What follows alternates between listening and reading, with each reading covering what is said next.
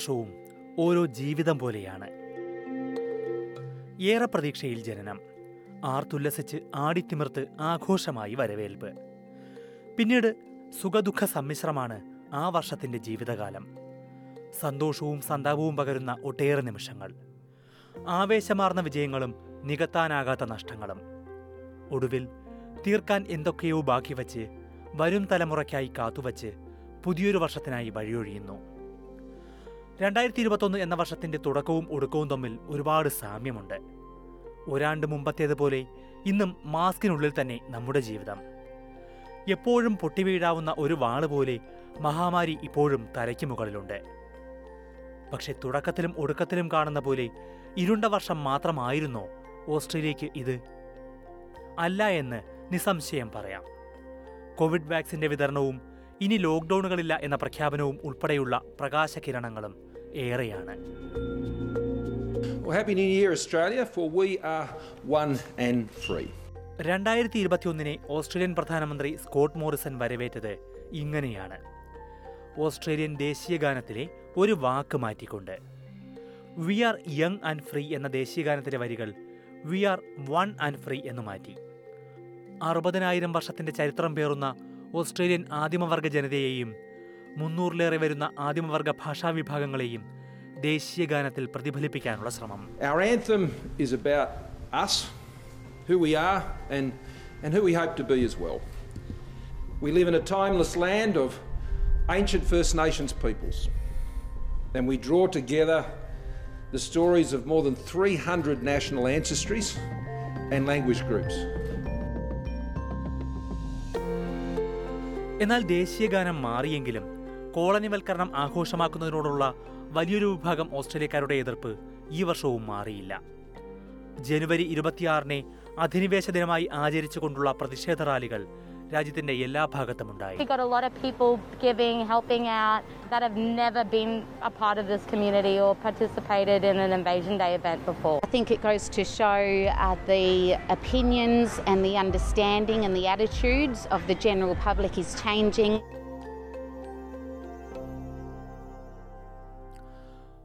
മഹാമാരിക്കാലത്തെ ഏറ്റവും പ്രതീക്ഷ നൽകിയ മാസമായിരുന്നു ഫെബ്രുവരി. ആദ്യമായി ഓസ്ട്രേലിയയിൽ കോവിഡ് വാക്സിൻ നൽകി തുടങ്ങി.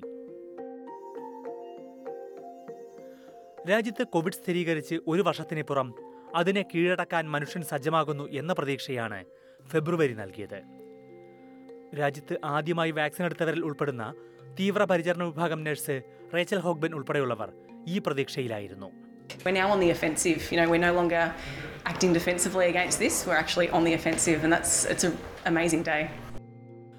പക്ഷേ ആ പ്രതീക്ഷ അധിക ദിവസങ്ങൾ നീണ്ടുനിന്നില്ല യൂറോപ്പിൽ ആസ്ട്രാസെനക്ക വാക്സിൻ എടുത്തവർക്ക് പാർശ്വഫലങ്ങളുണ്ടാകുന്നു എന്ന റിപ്പോർട്ട് വ്യാപകമായപ്പോൾ ഏപ്രിൽ ആദ്യവാരം സർക്കാർ അടിയന്തരമായി വാർത്താ സമ്മേളനം വിളിച്ചു ചേർത്തു അൻപത് വയസ്സിന് മേൽ പ്രായമായവർ മാത്രം ആസ്ട്രാസെനക്ക വാക്സിൻ എടുത്താൽ മതിയെന്ന് ചീഫ് മെഡിക്കൽ ഓഫീസർ പോൾ കെല്ലിയുടെ പ്രഖ്യാപനം അൻപത് വയസ്സിൽ താഴെയുള്ളവർക്ക് ആസ്ട്രാസെനക്ക എടുത്താൽ രക്തം കട്ടപിടിക്കാൻ സാധ്യതയുണ്ട് എന്നായിരുന്നു വിശദീകരണം.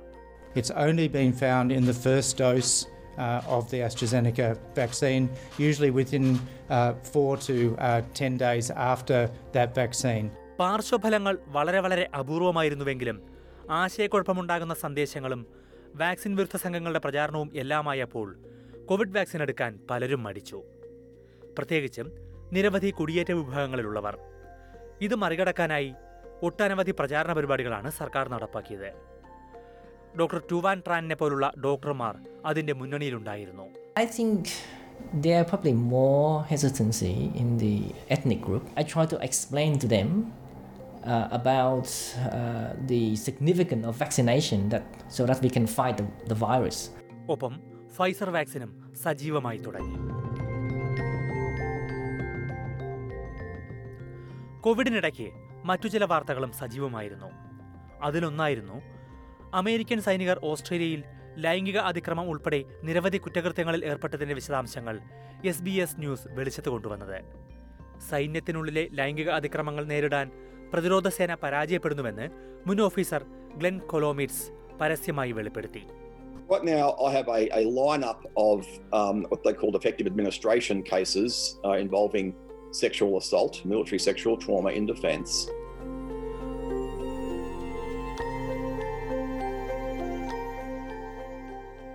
July മാസമെത്തി രണ്ടായിരത്തി ഇരുപത്തി ഒന്നിന്റെ രണ്ടാം പകുതി. കോവിഡിൽ നിന്ന് രാജ്യം കരകയറി തുടങ്ങുന്നു എന്ന പ്രതീക്ഷകൾ സജീവമാകുന്നതിനിടെ ഇന്ത്യയിൽ നിന്നുള്ള ഡെൽറ്റ വകഭേദം ഓസ്ട്രേലിയയിലേക്ക് എത്തി. സിഡ്നിയെയും പിന്നീട് ന്യൂ സൗത്ത് വെയിൽസിനെ ആകെ തന്നെയും സമ്പൂർണ ലോക്ക്ഡൌണിലേക്ക് ഇത് തള്ളിയിടുകയും ചെയ്തു. സംസ്ഥാനത്തിന്റെ ചരിത്രത്തിൽ ഇതുവരെ ഇല്ലാത്ത തരത്തിലുള്ള കടുത്ത നിയന്ത്രണങ്ങളാണ് പോലീസിന്റെയും പട്ടാളത്തിന്റെയും സഹായത്തോടെ ഏർപ്പെടുത്തിയത് ഇതോടെ പല മേഖലകളോടും പല സമീപനമാണ് സർക്കാരിന് എന്ന വിമർശനവും ഉയർന്നു This virus started in Bondi. There were people make, having picnics at Bondi Beach over the weekend. There was no police crackdown. And that's the difference. And that's what the community are feeling. They're upset, they're concerned, but they're also don't want to be scared and intimidated. സിഡ്നിയിലെ Canterbury Bankstown council mayor Khal Asfour ആയിരുന്നു ഇത്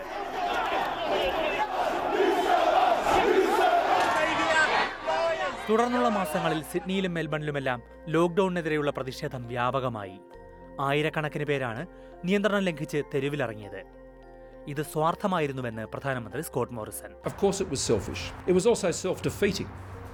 It achieves no. It will not end the lockdown sooner. It will only risk the lockdowns running further. ഒക്ടോബറിൽ മറ്റൊരു bomb വീണു.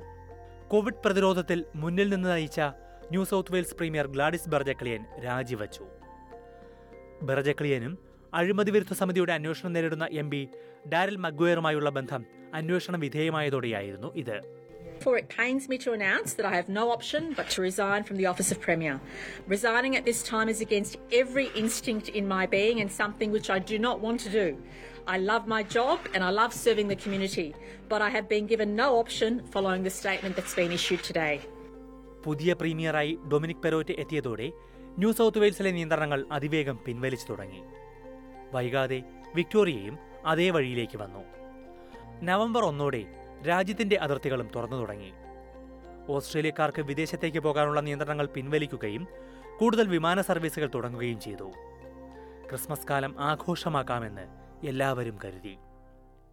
പക്ഷേ അതായിരുന്നില്ല രണ്ടായിരത്തി ഇരുപത്തൊന്ന് ഒടുവിലായി കാത്തുവച്ചിരുന്നത്.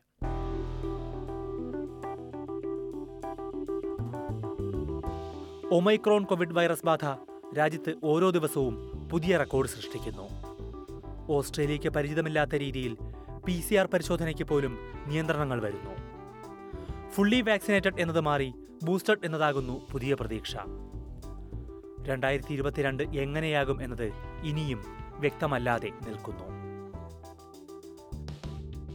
പക്ഷേ രണ്ടായിരത്തി ഇരുപത്തിയൊന്നിൽ ഓസ്ട്രേലിയയ്ക്ക് ഏറ്റവുമധികം സന്തോഷം പകർന്ന നിമിഷം ഏതെന്ന് ചോദിച്ചാൽ വെസ്റ്റേൺ ഓസ്ട്രേലിയയിൽ നിന്ന് വന്ന ഒരു നല്ല വാർത്തയാണ്.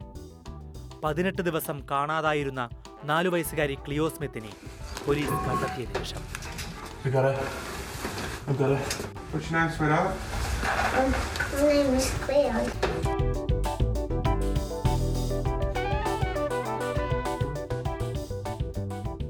എല്ലാ പ്രതീക്ഷയും നഷ്ടപ്പെട്ടെന്ന് കരുതുമ്പോഴും ചില പ്രകാശകിരണങ്ങൾ ബാക്കിയാകാം എന്ന ഓർമ്മപ്പെടുത്തലാണ് രണ്ടായിരത്തി ഇരുപത്തിയൊന്നിൽ ഈ കൊച്ചു പെൺകുട്ടി നൽകിയത്. വരും വർഷത്തേക്കുള്ള പ്രകാശം.